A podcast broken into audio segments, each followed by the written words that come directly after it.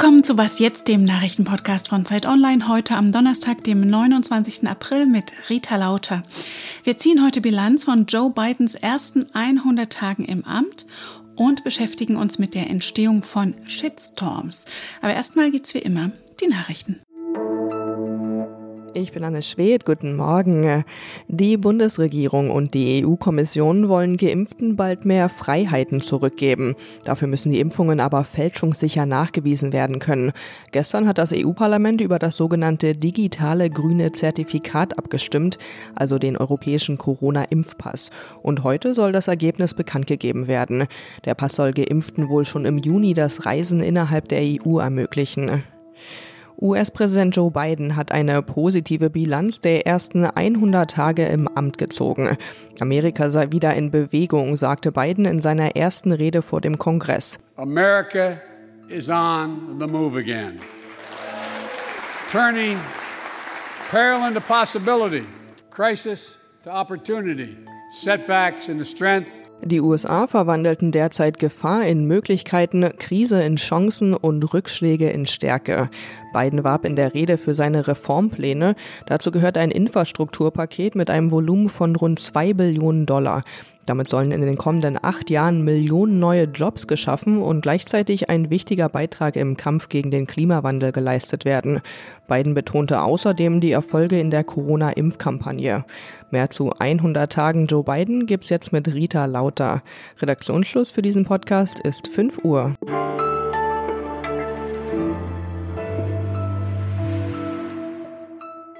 I, Joseph Robinette Biden Jr., do solemnly swear that I will faithfully execute. That I will faithfully execute. The office of President of the United States. Office of President of the United States. Genau 100 Tage ist das jetzt her. Und bei seinem Amtsantritt im Januar hat US-Präsident Joe Biden einiges versprochen und seitdem auch schon angepackt. Zeit also für eine erste 100-Tage-Bilanz mit unserer US-Korrespondentin und Podcast-Kollegin Rike Havertz. Hallo Rike. Hallo Rita.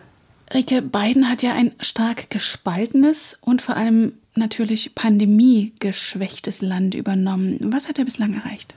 In der Pandemie hat er einiges erreicht. Das liegt zum einen natürlich daran, dass die USA auch schon unter Donald Trump sehr egoistisch, muss man sagen, eine Impfstoffeinkaufspolitik betrieben haben. Also alle Impfhersteller hier im Land durften nicht exportieren, bis der Bedarf in den USA gedeckt war. Biden hat aber auch als neuer Präsident alle Logistik wirklich hinter dieses Ziel gestellt, Menschen zu impfen, alle Menschen hier leben mittlerweile innerhalb von fünf Meilen Umkreis eines Impfzentrums und so sind jetzt auch schon mehr als 141 Millionen Menschen geimpft. Dann kann auch die Wirtschaft wieder angeschoben werden und in dieser Hinsicht hat Biden eine sehr gute Bilanz.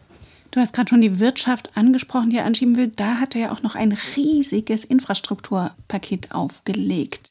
Das klingt erstmal sehr gut, zumal es vor allen Dingen auch darum gehen soll, mit diesem Infrastrukturplan die Wirtschaft zu einer grünen Wirtschaft hier in den USA umzubauen, also mehr Klimaschutz zu fördern. Das Problem ist, dass er dieses Paket natürlich noch durch den Kongress bringen muss.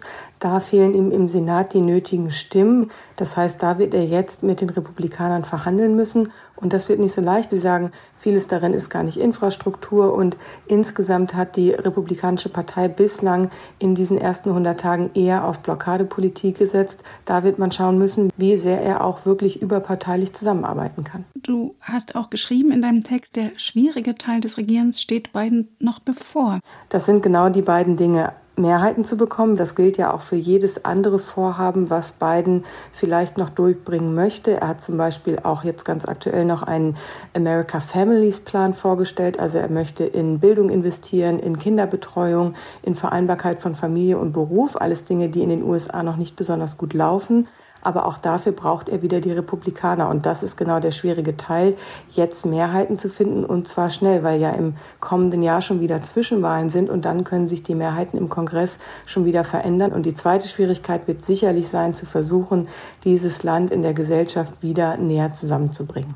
In einer seiner ersten Pressekonferenzen hatte Biden auch gesagt, er werde in drei Jahren nochmal für eine zweite Amtszeit antreten. Dann wäre er 81. Glaubst du, das macht er wirklich oder schafft er deshalb gerade so viel weg, weil er eben eigentlich doch nur eine Amtszeit plant? Ich bin natürlich jetzt nicht im Kopf von Joe Biden, so gern ich es vielleicht manchmal wäre, weil dann hätte ich sehr exklusive Infos. Ich glaube, dass er das natürlich sagen musste, weil jeder Präsident, der am Anfang seiner ersten Amtszeit sagt, nein, nein, ich mache nur diese eine Amtszeit, ist sofort eine lame duck. Er hatte ja eigentlich keine andere Wahl, als zu sagen, ja klar, ich trete auch noch ein zweites Mal an. Ob er das wirklich tut, werden wir sehen. Es kommt auch viel darauf an, glaube ich, wie sich in den kommenden Monaten noch Kamala Harris als Vizepräsidentin dann inszeniert, wie viel sie auch an Themen übernimmt. Und ich denke, in ein paar Monaten, wenn wir uns nochmal sprechen, können wir schon mehr darüber sagen. Ja, darauf bin ich schon gespannt und deine Bilanz verlinke ich in der Folgenbeschreibung. Danke nach Washington, Rike. Ich danke dir.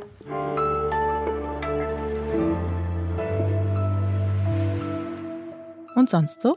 Ich weiß nicht, wo Sie gerade zuhören. Die Chancen stehen aber nicht schlecht, dass Sie zu Hause sind. Viele von uns sind ja in die eigenen vier Wände verbannt zum Arbeiten, Studieren oder Lernen. Das nervt natürlich auf Dauer, aber man hat dafür auch ein bisschen mehr Privatsphäre. Keiner bekommt mit, wenn man zwischendurch einen herabschauenden Hund einlegt oder auch neue Dance-Moves übt. Für letzteres haben sie heute auch eine offizielle Begründung, den Internationalen Tag des Tanzes, den zum Beispiel das Pariser Theaterinstitut heute ab 14 Uhr mit einem Performance-Livestream begeht. Und ob Sie nun Ihr Tanzbein schwingen zu argentinischen Tango amerikanischen Rock'n'Roll oder belgischem Haus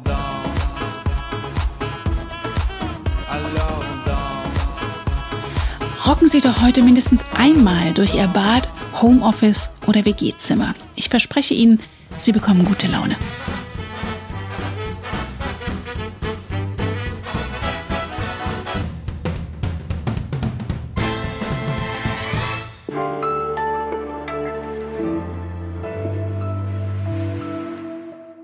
Erinnern Sie sich noch, das waren mal unsere Probleme. Meine Oma fährt im Hühnerstall Motorrad, Motorrad, Motorrad.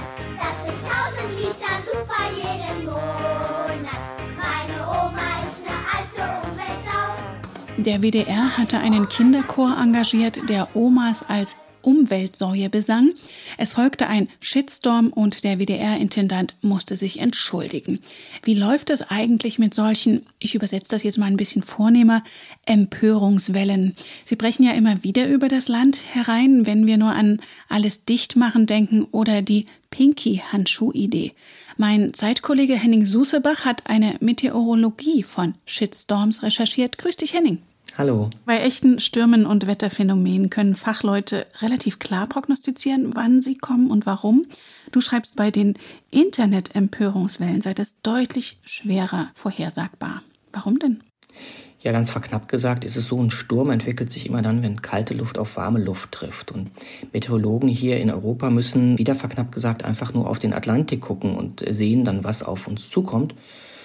Und bei einem Shitstorm ist das anders. Statt kalter Luft und warmer Luft können da ähm, tausend Ansichten aufeinander prallen. Und das liegt daran, dass es immer mehr Gruppen mit unterschiedlichen Meinungen gibt. Und das heißt, ähm, ein Wort in irgendeiner Blase kann genügen, um eine Gegenmeinung zu provozieren. Und das passiert eben nicht auf dem Atlantik, das passiert überall in jedem Winkel. Und das ist schwer vorhersagbar, wer sich gerade worüber aufgeht. Und wenn es dann aber losgeht, dann geht's los. Und wenn dann einer dieser Stürme eintritt, kann das sehr ernsthafte Folgen für die Betroffenen haben. Ja, das stimmt. Also es geht bis dahin, dass Leute ihre Arbeitsplätze verlieren, dass zornige Menschen Hausbesuche bei diesen Leuten ankündigen, die in ihrer Sicht was falsch gemacht haben. Es gibt Morddrohungen. Was mich besonders beschäftigt, ist, dass ja quasi Berufsverbote gefordert werden in Fällen, in denen Arbeitsgerichte nicht mal ein Verfahren eröffnen würden. Also das eskaliert dann immer sehr schnell. Das heißt, die legitime Kritik verselbstständigt sich. Ja, genau, das passiert ganz schnell durch die sozialen Netzwerke. Es werden da ja nur Schnipsel weitergetragen, sodass sehr, sehr schnell der Ursprung gar nicht mehr ähm, erkannt wird. Und spätestens im zweiten, dritten Entwicklungsschritt eines Shitstorms Menschen gar nicht mehr den Ausgangspunkt kritisieren, sondern nur noch das Schnipselchen, was ihnen vorgelegt wird. Das heißt, Dinge werden aus dem Zusammenhang gerissen. Welche Rolle spielen eigentlich wir Medienschaffende? Da kann ich uns leider nicht schonen. Also ich habe das Gefühl, dass in den sozialen Netzwerken, in denen Shitstorms entstehen, vor allen Dingen auf Twitter, überproportional viele Journalistinnen und Journalisten vertreten sind. Das heißt, dort erscheinen uns diese Themen riesig groß. Wir tragen sie dann in die klassischen Medien. Und äh, für diese klassischen Medien ist natürlich nichts schneller, einfacher und billiger zu bekommen als Streit und Meinung. Also befragt man Politikerinnen und Politiker, die auch nicht so genau Bescheid wissen über das Oma-Video beispielsweise, die dann auch irgendetwas behaupten. Und so dreht sich die Erregungs- und Empörungsspirale immer weiter. Das ist das Gegenteil von Recherche eigentlich. Hm. Und deine Shitstorm-Analyse verlinke ich natürlich in den Show Notes. Danke dir, Henning. Vielen Dank auch. Und damit sind wir am Ende von Was jetzt heute Morgen. Heute Nachmittag liefere ich Ihnen gern das News Update nach. Wir freuen uns wie immer über Ihre Post an wasjetzt.zeit.de. Am Mikrofon für Sie war Rita Lauter. Danke fürs Zuhören und Mittanzen.